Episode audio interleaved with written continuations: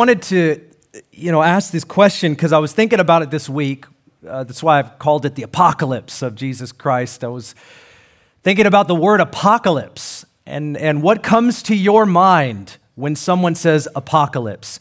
And my opinion is what comes to our mind is a catastrophic event of some kind, something kind of like this. You say apocalypse, and people are thinking about the end of the world and catastrophic events and chaos, destruction. That's devastation. This is what comes to our mind. But here's one of the dictionary definitions of apocalypse.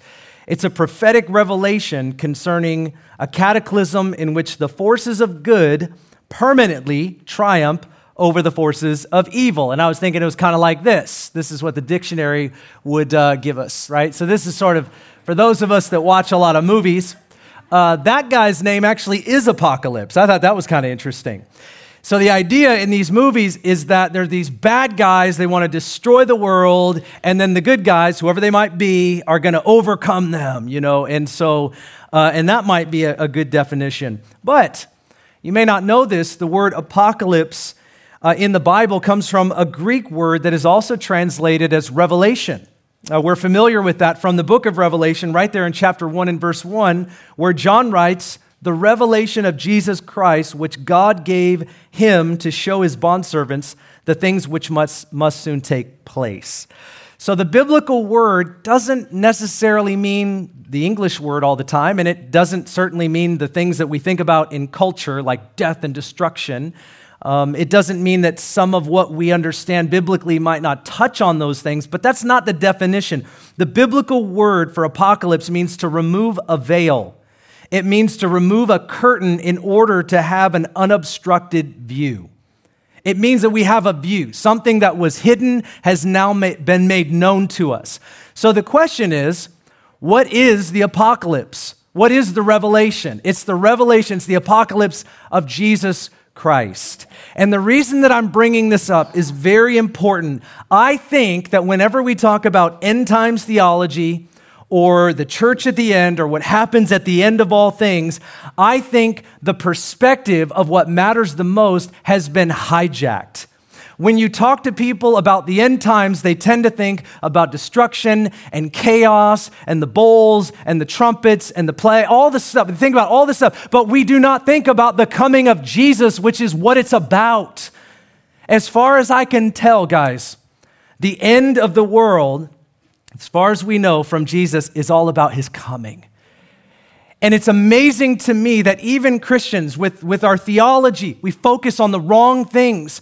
And then we have to develop a theology to escape those things which we're utterly focused on rather than him who is coming and we're looking forward to. And it robs our joy to hasten the day of the Lord, to see the one in whom we have believed, the one that we have loved. We shouldn't shrink back in fear. We should be excited and full of joy. Jesus is coming back. Amen. And I think we've been robbed, and I hope that as we look at the Olivet Discourse with a little bit of detail, we're able to recapture this joy and this desire to see our King, because he certainly is returning.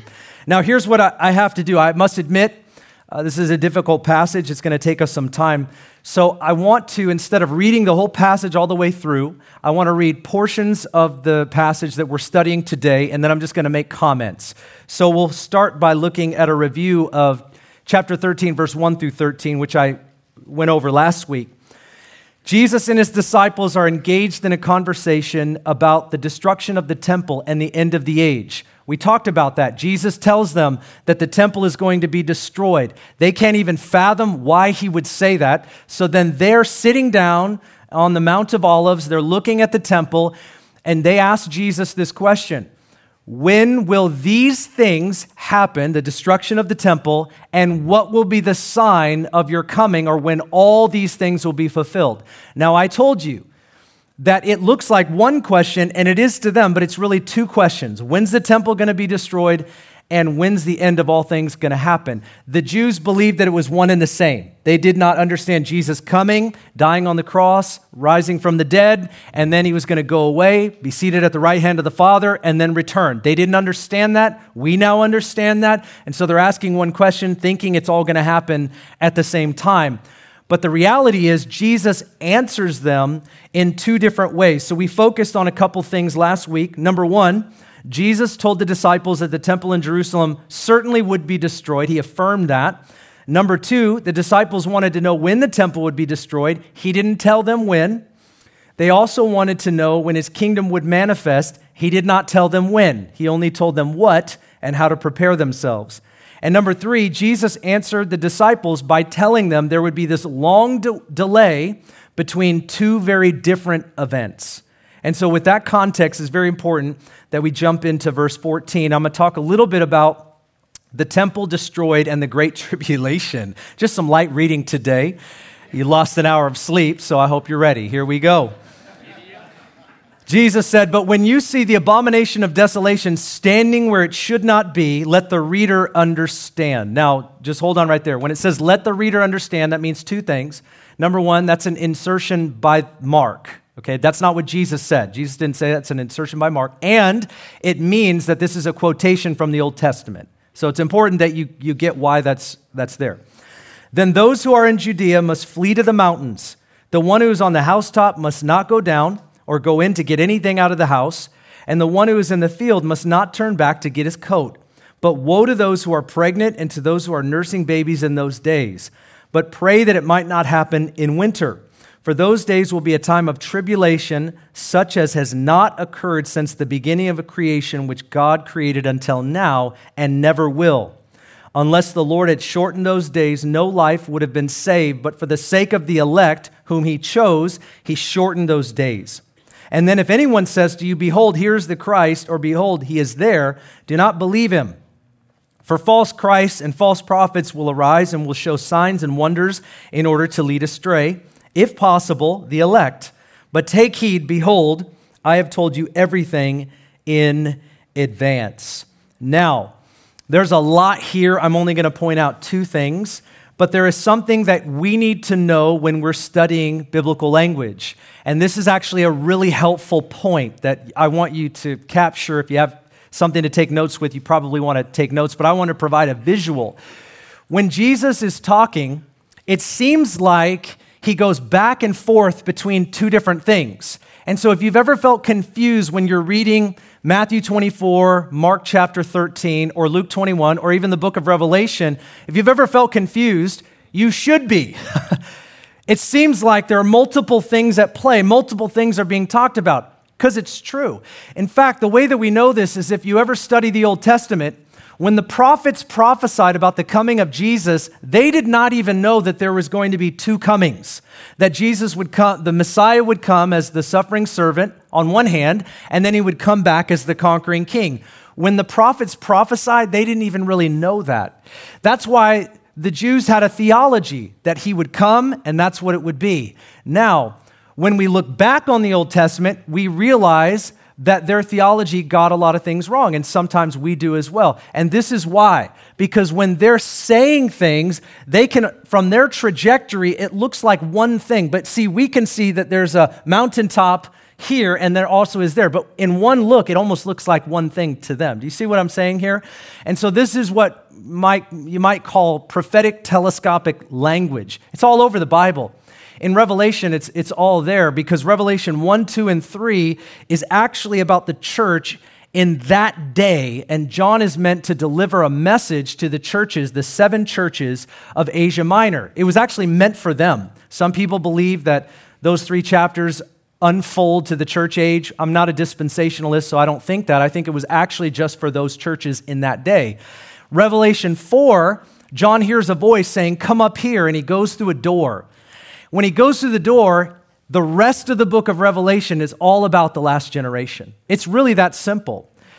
Jesus fills in a little bit for us here in the Olivet Discourse where he talks about there will be a long delay. A lot of things will happen until the return of the Lord. So there's a little bit of fill in. Now, I'm sharing all this to say often When someone is talking in the Bible and it feels like they're talking about two events, it's because they are. And this is why people have varied interpretations on it. So, the Olivet Discourse, Mark 13, is the most difficult chapter outside of Revelation to interpret in the entire New Testament. And this verse, the abomination of desolation verse, is the most difficult verse of the most difficult chapter. And so you know that I came prepared with the exact right interpretation today. And so you are at the right place at the right time. I just feel so good for you, and I'm glad I met you today. Amen. It's a joke for those of you that are guests. But I want to tell you what I think. That's what I'm up here to do. I'm here to tell you what I think. And after immersing myself in another 50 hours of eschatology or study of the end times, I've affirmed some of the things that I thought. I haven't really changed any of my positions. But let's look at two things through this passage. Number one, the abomination of desolation has multiple meanings. This exact phrase is a reference to the book of Daniel where it is mentioned 4 times, okay? In those 4 times, those are not the same events that Daniel is talking about. He's prophesying about different things, Daniel 8, 9, 11, and 12. Because of this, it's very hard to interpret, so stay with me. The word abomination usually refers to an idol in the Old Testament, and that idol is often worshipped, right? It's an abomination. The word desolation could be spiritually or it could be physically. Now, when the Jews heard Jesus say this, the Jewish mindset, when they heard Jesus say the abomination of desolation, they would have thought something very specific, and that's a historical fact. In 167 BC, Antiochus Epiphanes, a Greek leader who hated the Jews, surrounded Jerusalem with armies to overthrow it. He did overthrow it. He desecrated the temple through offering a pig on the altar. They looked at that as an utter desecration. They also erected a shrine to Zeus in the temple and many shrines to Zeus all around the city of Jerusalem. In fact, this is what kind of launched the Maccabean revolt, if you've ever heard about that. This is a historical fact. That's a reality. It happened. The Jews believed that Daniel 11:31 happened in 167 BC. But the other references in Daniel are not referencing the same thing. Jesus is telling them in 70, well, he doesn't say when, but in 40 years from the time of when he's saying it, that there's going to be another desecration. So we know that in 70 AD, here's what happened. The Roman general Titus stormed Jerusalem, destroyed the temple, left it in ruins, and this is an established fact in history. The Jewish historian Josephus has a lot of detail about this. I mentioned it last week. So when Jesus is prophesying, he definitely means the destruction of the temple. But he means more than that. And I think there's a reason that he's using the language that he is. He wants them and or us, the reader, he wants us to understand that this isn't just one thing that's going to happen. It's actually kind of like a cycle. And I don't know if you see that, but 167 BC, 70 AD, and there's an allowance for a future perspective as well. So here's what Daniel 9:26 says. And this is fascinating. If you guys don't care about Bible prophecy, you should. Here we go. In Daniel 9:26, when you read it, you can't really come to another conclusion other than it talks about the Messiah that comes is going to be killed. I mean, this is astounding. And then it says the temple is going to be destroyed. So it tells us two things are going to happen. But then in verse 27, it talks about a world leader that's going to rise up in power and make a covenant with Israel. I'm going to read it to you. This is verse 27. That leader will confirm a covenant with many for 7 years. In the middle of the 7, he will put an end to sacrifice and offering, and at the temple he will set up an abomination that causes desolation. There's that same reference.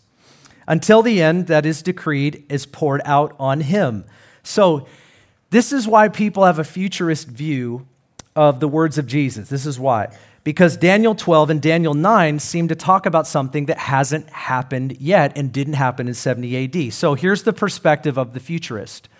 This would be my perspective. I think Jesus is also meaning this in company with Daniel in Revelation. There's a world leader. We know him as the Antichrist. It is just a person. And the spirit of Antichrist will overtake this person at a certain point in history. This person will make a covenant of peace with Israel. The temple will be rebuilt. Now, if you think that's a stretch, I want to remind you, the temple's been built 3 times. Okay, so it's not like that'll never happen. They said that in history, and it happened, and it was remodeled more than 3 times. So when you think about the temple, it's destroyed, it's rebuilt. It's destroyed, it's rebuilt. I don't know if you're seeing this, but when I study Bible prophecy, I see the same thing happening again. And it seems like before that comes devastation, destruction, but the end is still not yet. So this world leader will reinstitute sacrifices. He will break his covenant with Israel and then set himself up in the temple to declare himself as God, according to 1 Thessalonians and 2 Thessalonians. This is the abomination of desolation. This person, according to Paul, will declare themselves as God, and he will do it right in the temple that's rebuilt. All of this is going to happen during a 7-year period, which we call the Great Tribulation, and is established 3 times. So this is not just my words. In the Bible, 3 times, it tells us that there's a 7-year period of time that will be called the Great Tribulation, where there will be incredible human suffering like never before, and there will also be great persecution of the church and of Israel, and there will be a pouring out of God's wrath and judgment upon those who have not come to know Christ. So the prophetic language will often signify more than one thing. Now, since you all are convinced of that, let's move on to point 2. This tribulation will be worse than any kind the world has ever known. To me, when I think about this, I just want to read the passage, okay? Because he says, flee to the mountains. Flee, those that are in Judea, those that are in Jerusalem, flee to the mountains. So that's important, right? So those that are in Jerusalem, it's specific. This prophecy is specific for those that are actually in that land. It doesn't mean that it doesn't have any application for people that aren't in that land, but it tells me that the end is not going to be Eurocentric, it's going to be Israel-centric. That's a very important point, especially if you've been a Bible prophecy student and you've watched, Left Behind series, okay? You just got to follow with me because I haven't yet offended you enough yet. But here's what Jesus said. Those days will be a time of tribulation such as not occurred since the beginning of creation. Stop right there. We've already seen Noah and the flood, and we've already seen Sodom and Gomorrah. So whatever Jesus is talking about is worse than that. And then he says this, and it will be greater than anything that will ever happen. And unless he had shortened those days, no life would have been saved, but for the sake of the elect, he chose to shorten those days. What is Jesus talking about? To me, I do not believe he's talking about the destruction of the temple in 70 AD. I just think this is something that is it's greater than anything that has ever happened before and anything that will ever happen again. If it says anything that will ever happen again, then to me, when I read Revelation 6 through 16, which is the Great Tribulation, that sounds like the greatest outpouring of difficulty, pain, chaos, and judgment that the Bible refers to. So this is why I think that Jesus is referring to the Great Tribulation. And for more on that, please do study Revelation 6 through 16. You might want to do that as a family devotion tonight. I would encourage that, okay, especially if you're having a little difficulty with your teenager. Now, we've got to move on here rather quickly. That's funny to me. I don't know why, but Mark 13, verse 24 through 32. I want to talk to you a little bit about the return of Christ and the rapture of the church. Here's what Jesus says. But in those days, look at this, after that tribulation, okay, after that specific tribulation, here's what's going to happen. The sun will be darkened and the moon will not give its light. The stars will be falling from heaven.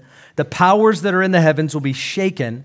Then they will see the Son of Man coming in clouds with great power and glory. So great tribulation, Jesus comes. And then he will send forth the angels, and they will gather together his elect from the 4 winds, from the farthest end of the earth to the farthest end of heaven.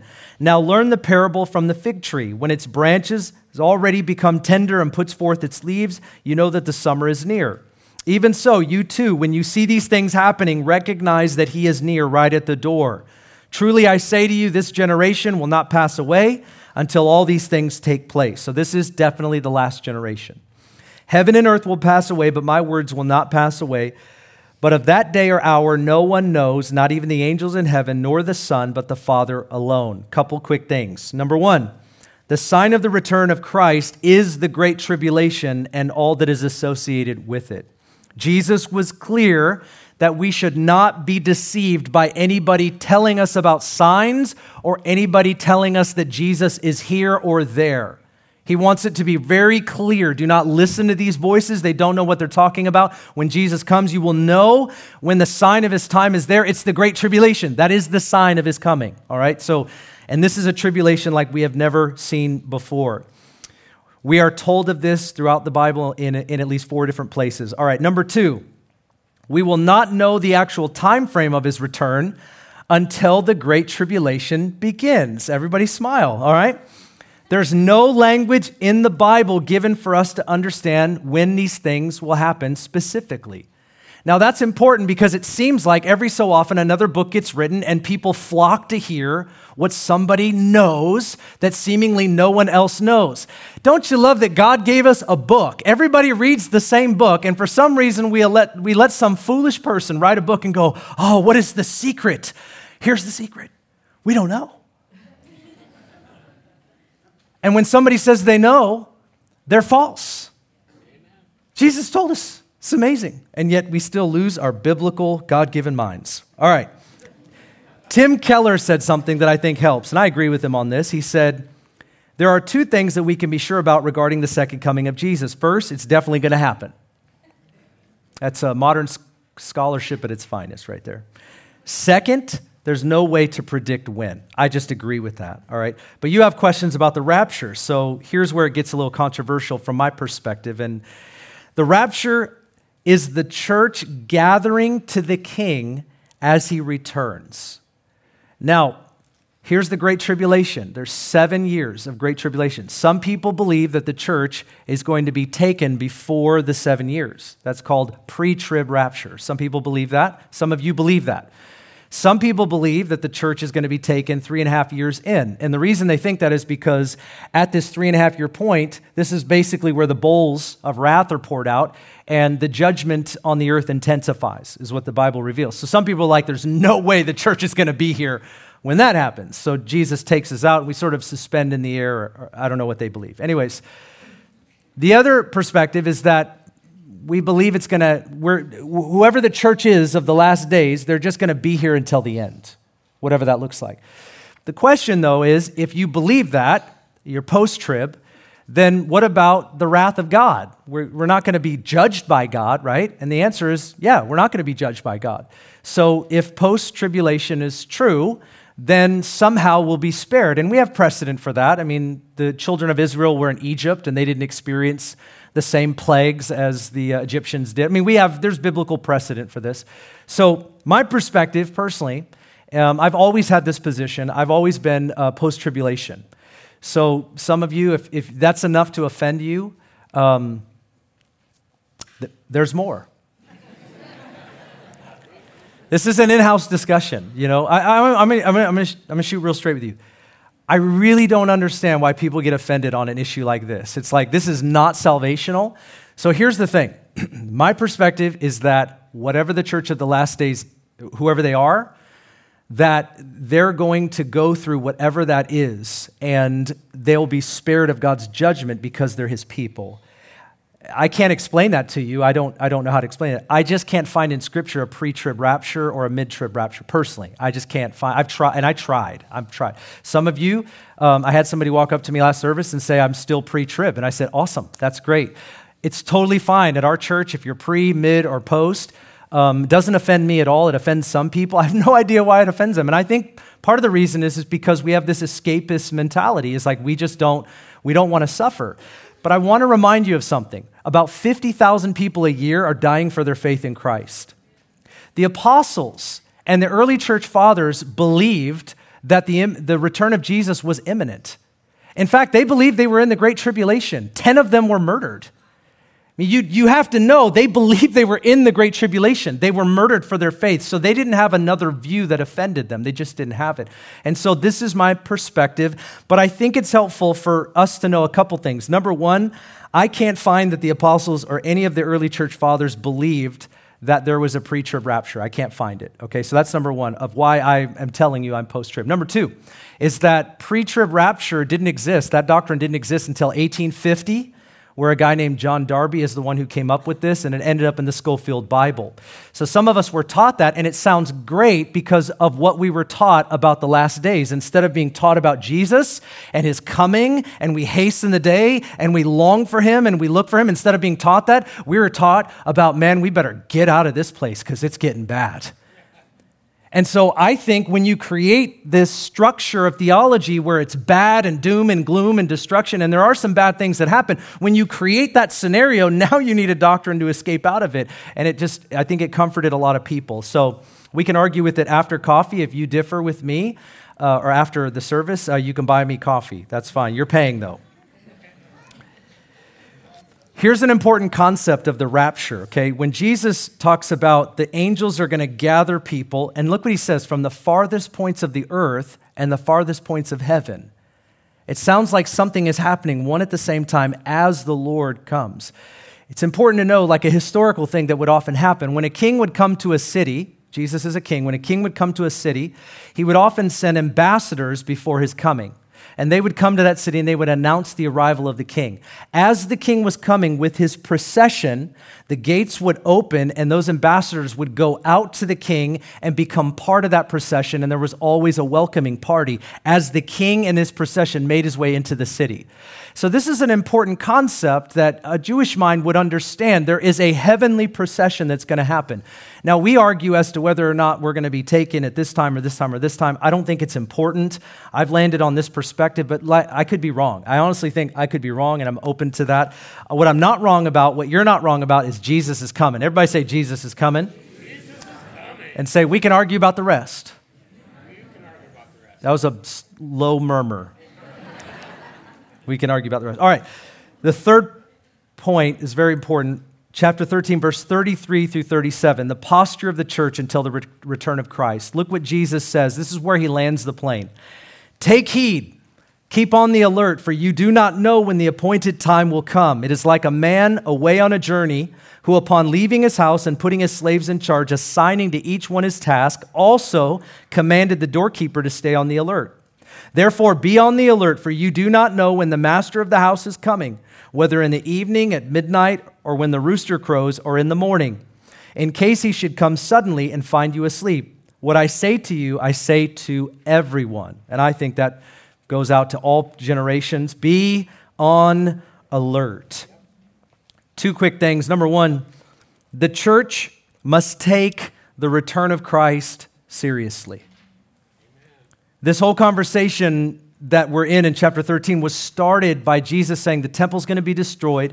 The disciples wanted to know when, and he unfolds all of this conversation, really important stuff, throughout their life. Here's what we know about the apostles.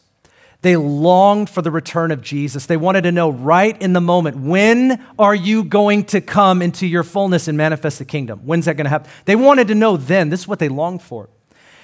They believed in the imminent return of Jesus because they longed to be with their king. There was something in their DNA, and it was in the early church as well. They were looking for, watching for, waiting for. They wanted Jesus to return. They wanted to be with the one in whom they have believed. There was something special about that.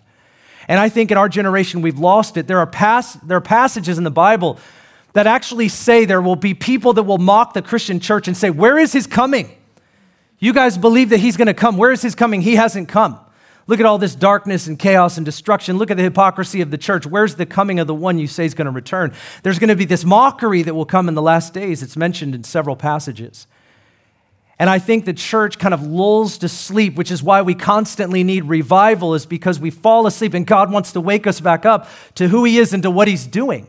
And so what we know about this is that the church that takes the second coming of Jesus seriously will cleanse themselves of their sin and defilement. Look what John said, 1 John chapter 3 and verse 2. He says, we know that when he appears, we will be like him, because we will see him just as he is. Don't you love this verse? Amen. We'll be like him. That's right. And everyone who has this hope fixed on him purifies himself just as he is pure. Anybody has this hope. The word hope is similar to expectation. Anybody who is expecting the arrival of Jesus will cleanse themselves from all defilement. A dead church is a church full of sin. That's a dead church. A church that will allow themselves to sit in the filth of what Jesus paid for, not only for us to be forgiven of, but to be cleansed of. That's a dead church. A dead church tolerates it, doesn't want holiness, doesn't want anybody to know about secrets, will allow themselves to live in that which Jesus paid for. And so when you read verses like, whom the Son sets free is free indeed, we don't believe it. And so we allow ourselves in our generation, what happens often is we get lulled to sleep and we're comfortable with sin rather than holiness. And that's a dead church. And a live church are those that confess their sin. They get clean before God. They root that stuff out of their life because Jesus is coming. That's what he says. Anybody who has this expectation that Jesus is going to come will cleanse themselves, purify themselves of all that defiles. I don't want anything in the way. I don't want to shrink back in his coming. Oh, but we could go along with the culture which is described in multiple passages that talk about this. They say, well, you know, as it was in the beginning and as it's been in all of history, we eat, we drink, we be merry, for tomorrow we shall die. That's the perspective, not just in the last days, but of every generation, that we just focus on what we want and the worldliness and the worldly ways. And I would tell you that as we keep our focus of Jesus' return, whether that's us going to him or him coming to us, one of the two is going to happen. But as we focus on Jesus returning, we will keep our focus on his word with an obedient heart. We will keep a short account with God. If we sin, we repent. Don't hang out on that for a while. Don't push it off. Amen? Don't push it off. We sin, we repent. God and his kindness leads us to repentance, but sometimes we push off that repentance for another day, another week, another month, and we get harder and harder and harder. And it gets harder to repent, doesn't it? Because our heart becomes callous and we wonder what's wrong. And what's wrong is that Jesus paid for something that we could be free from, but we allow it to exist in our life like it doesn't matter. We have to keep short accounts. Keep short accounts. We don't have to allow that stuff in our life. We keep a short account with others. If we've sinned against someone or they've sinned against us, we have to address it. Keep short accounts with God. Keep short accounts with other people. We have our hope fixed on him. We cleanse ourselves of anything that's in the way because we're looking forward to him. I was thinking about this, like if your bank was going to close April 1st, it's March 2023. I know you know that, but it's moving fast, isn't it? Moving fast? Can we just wink on that for a second? But if your bank was closing April 1st, 2023, and they were going to go bankrupt, would you make another deposit tomorrow? A few of you are still praying about it. Yeah. Would you make another deposit? No, you wouldn't. Why? Because this thing's going to be gone. The Bible is very clear. The world system, the structures of this world, says the kingdoms of this world will become the kingdoms of our God and of his Christ. And yet this world is lobbying for our attention, our affection, and our investment, that we put our investment, our time, talent, and treasure, we invest ourselves into the things of this life that do not endure. And Jesus calls us, as we think about his coming, he calls us to make an investment in eternal things. This is what he calls us to. Make an investment in the things that matter, the things that are sustained, the things that are endured. We don't want to invest into this world and into this world system. Now, I'm not telling you to sell your house and leave your spouse and run up to the mountains and build a cabin and wait for his coming. That's not what we're talking about. We're saying investing and sharing the gospel and being generous and shining a light and giving our whole selves and all that we are to the work of his kingdom. The Bible knows nothing else other than this. This is our reality because our King is coming back. And if Jesus is coming back, we don't just want to prepare ourselves like, I don't have anything wrong in my life. No, we want to be about his business and doing what he's called us to do. That's what it means. The second thing is really in that vein of what I'm talking about. I'm going to share point 2 and 3 together. The church must be ready and stay focused on the mission of Christ until he returns. This is what we must do. The text actually says to stay alert. Jesus said, stay alert. And that means stay awake. That's what it means. It means stay awake. That could be a good message for today, you know, because we lost an hour of sleep. And I'm not judging you. I mean, just a couple of you, just a few of you. Stay awake. What's he talking about? I think that he means to be mindful, to be prayerful, to be watchful. You know, in chapter 14, we're going to study it starting next week. Jesus has the last Passover with his disciples, and then he goes to the Garden of Gethsemane with Peter, James, and John. This intimate moment where Jesus reveals his heart. It's a difficult time. He's anticipating his crucifixion. And he takes them to a certain spot and says, stay here and wait and pray. You guys remember that? Stay here, wait and pray. And then he goes on a little further and he talks to the Father, you know, take this cup, but nevertheless, not my will, your will be done. He's talking about what he's feeling, but he makes a decision, I'm fully surrendered. And then he comes back to his disciples. And does anybody remember what his disciples are doing when he comes back? Yeah, they're sleeping, aren't they? And he goes back to have a time of prayer, and he comes back, and they're sleeping again, and he goes to have a time of prayer. 3 times he comes back, his disciples are sleeping. His disciples were sleeping in one of the most important moments of their life, one of the most difficult moments of Jesus' life. The disciples, his followers, are sleeping because they don't know the time that they're living in. They have no clue. Jesus knows. He's anticipating it. He tells them what to do, but they don't understand the strength of it. And so he says, can you not just wait and pray for 1 hour? It's almost like saying, do you not get the time that you're living in? I don't know if you see it, but to me it kind of resonates when Jesus is saying, stay alert, stay awake. And then the next conversation is this, where it's almost like plays out. It's not the interpretation, but it just feels something is happening to me. And I was thinking about how we ought to be taking seriously his call and commission. And that isn't to suggest you're not, but I think when we think about this conversation, it means we've got to renew our heart and commitment to what Jesus said. I read this book, and half the time when I read it, I go, oh, Lord, help me. Anybody else read this book and go, ouch? Oh, yeah. Sometimes you listen to me preach and you say, ouch. I try to be Joel Osteen. It just doesn't come, guys. It doesn't come, you know. I can mimic him, but I feel this urgency in my heart. I feel this fire inside of me that since I've been born again and baptized with the Spirit, I've never been able to let go of. And I genuinely believe some of it's Ben and some of it's the Lord. I try to figure out which is which these days, but I have an edge in me, and I don't apologize for it because I believe that Jesus is coming.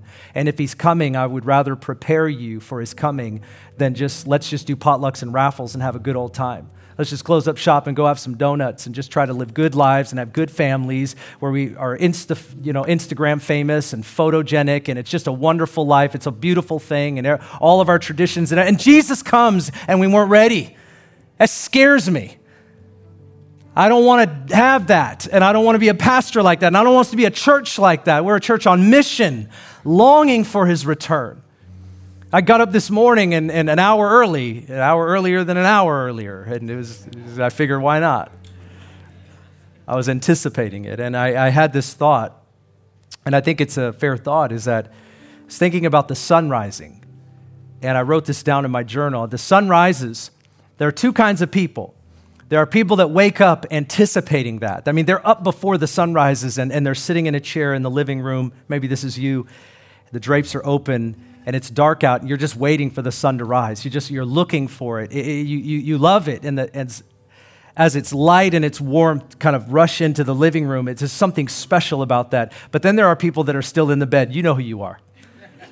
You don't want the sun to rise. You're like, no, I want to be here all day, all week. I don't care. Come on. It's one thing naturally, that doesn't matter which one you are. If you're the groggy morning person that doesn't want to get out of bed, and the snooze button was created for people like you. Like, you know, you already plan to wake up at the latest point. You don't need that snooze button, amen. You don't need that. That's a demonic spirit sent to torment you. That's all that is. Just get rid of that, guys. Just get rid of it. Say, Lord, I don't need it. You know, you need an awake button is what you need. And if you travel with me, you know that when it's time to wake up, I wake up. I'm up. Bam. That's it. It's intimidating to most people. I apologize in advance. I've been told it's not fun, but I'm that way. You know, it's time to wake up. You're awake. I'm singing. I'm like, how are you like my wife? How are you like this in the morning? I'm like, just don't tell nobody. So you don't tell anybody either, okay? Don't do it. It's a secret. But there are people that are anticipating the sunrise. There's something special about it. And I just, you know what would be sad to me is spiritually, if we were the people in the bed just groggy and not wanting to wake up, not wanting to see the sunrise, if spiritually that's what we're like. There are those that are looking for it. They can't wait for it. They want the light to come. They hasten the day. And there are those that are like, oh, just push it off. Just sleeping. Oh, we don't need to get up right now. Oh, it's not that important right now. It's important. It's important that we're awake right now. It's important that we're alive to what Jesus is doing right now. And I think the problem in our generation is that there's too many voices. I think there's too many voices trying to tell us what to do, where to go, how to be, and it just muddies the waters of what the pure Word of God says, where we want everything else, but we don't want this. And I'm saying that we need to come back to a place where we're listening to His voice. I have to close here, but I was thinking about how when I'm going somewhere and I don't know where I'm going, and I happen to be with another person, I do what you all do. I pop out my phone and I put in the address because Big Brother Google is going to take me where I need to be, right? Amen? So I don't even waste the time trying to I remember how to get there. I'm just not that person. Some of you are that person. God bless you. I don't do that. But every now and again, I'm with somebody who has they have misplaced confidence in their ability to navigate us. Not just them, but now it's us somewhere. They're like, oh, don't worry about that. I know where we're going. Do you know what I'm talking about? Anybody do that? Don't confess it today. But like, oh, I know where we're going. And I pause because I'm old enough now to know that I don't know if I trust them. But I don't know if it's going to be too offensive if I don't allow them to navigate. So I go, okay. And occasionally, I put my trust in that person and their voice to bring us to the place that we're supposed to be. And there comes that really awkward moment where we've gone too far and we both realize we are not where we're supposed to be. And I'm kind of waiting for them to admit it. But occasionally, I have to bring it up, which is even more awkward, because they know and I know, and now I'm having to correct the thing that they were so confident about. Do you understand what I'm talking about? And I think honestly, sometimes spiritually what we do is we put our trust in the voice of another person and what they're saying, what we need to be focused on, what we need to be doing, where we need to be going, and we end up somewhere entirely different. We've allowed another voice to tell us where we're going to go. Hey, don't worry about that. I'll get you there. All these voices today. And I just want to tell you, you and I have got to listen to the voice of God. It's time to be awake. It's time to be ready. And I want to say this without apology. If we are living a Christianity that is half-hearted, it is time to let that die. It's time to wake up and be all in for Jesus. This is what the Bible preaches. It's to give our whole life to Jesus Christ and nothing less. That's what the church should be about in the days in which we're living. No secrets. You might have struggles, but you and I cannot have secrets. We have to be people that follow Him. We are abandoned to the Lord Jesus Christ. That has to mean something to us. And you say, well, Ben, why? Because the apocalypse of Jesus is coming. The unveiling, the revelation of His glory is coming. He is not just some carpenter from Nazareth. He's not just some miracle worker like Elijah or one of the prophets. He's not just some rabbi that walked by the Sea of Galilee. He is the soon and coming King. He's the King of glory. He's the King of kings. He's the deliverer. He's the redeemer. He's going to make all things right. And friends, He's the judge. He's going to judge the living and the dead. And it's a time to get right with God.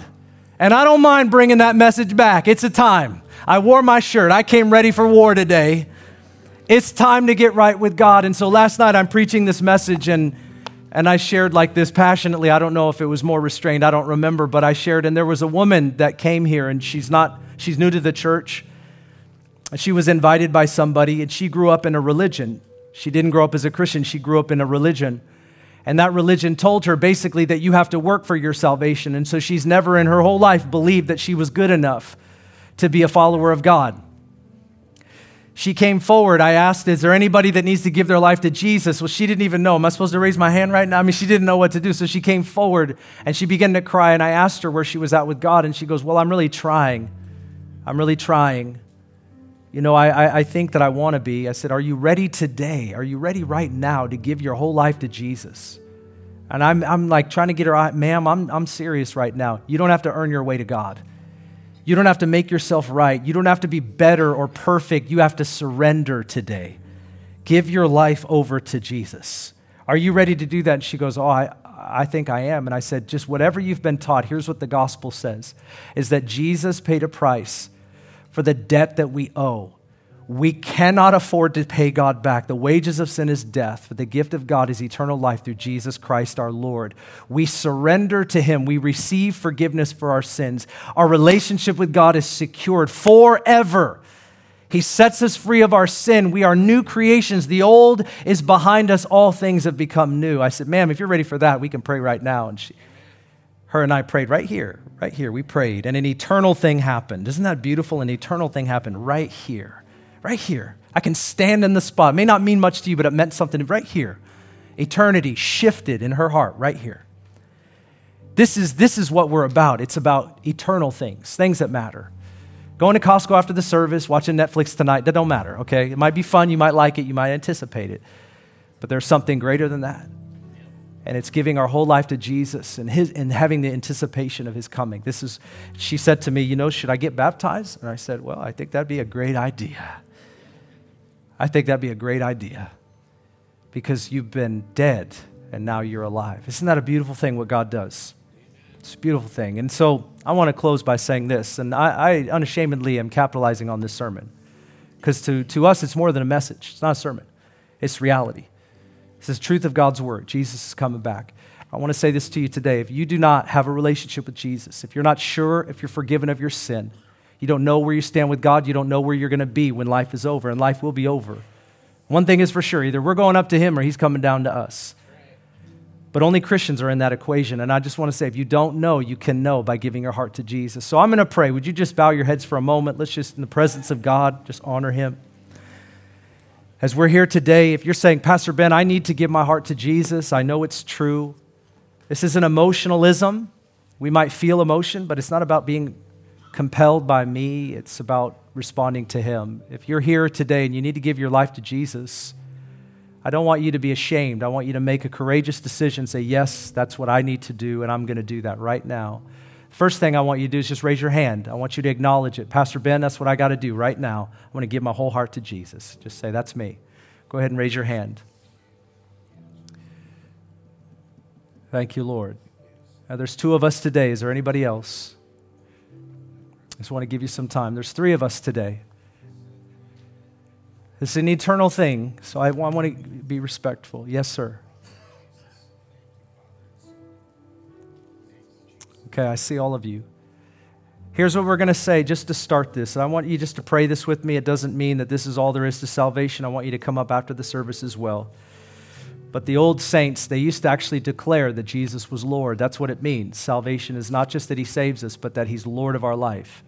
And so together as a church, we believe this. Let's say it together. Say, Jesus Christ, you are Lord. You are my Lord. We declare that today. Thank you, oh God. Father, we come before you today in the name of Jesus. We thank you for who you are. We thank you for what you've done. And we know that you're coming back. We see even in the book of Revelation, those that are being martyred for their faith, they hasten the day. They say, so come, Lord Jesus. And we want to join them. We ask you, Lord, that you would capture our hearts and restore to us the joy to see your coming and to hasten the day. Not because we want out of this world. Oh, no, that's not it. It's because we want into your presence, your physical presence. We long for you. We look forward to you. And I pray you'd restore that to our hearts today. In Jesus' mighty name. Thanks for listening. If you'd like more information about Ignite Global Ministries, please go to our website, ignite globalministries.org. While there, check out our Immersion Discipleship School and the books Pastor Ben has written.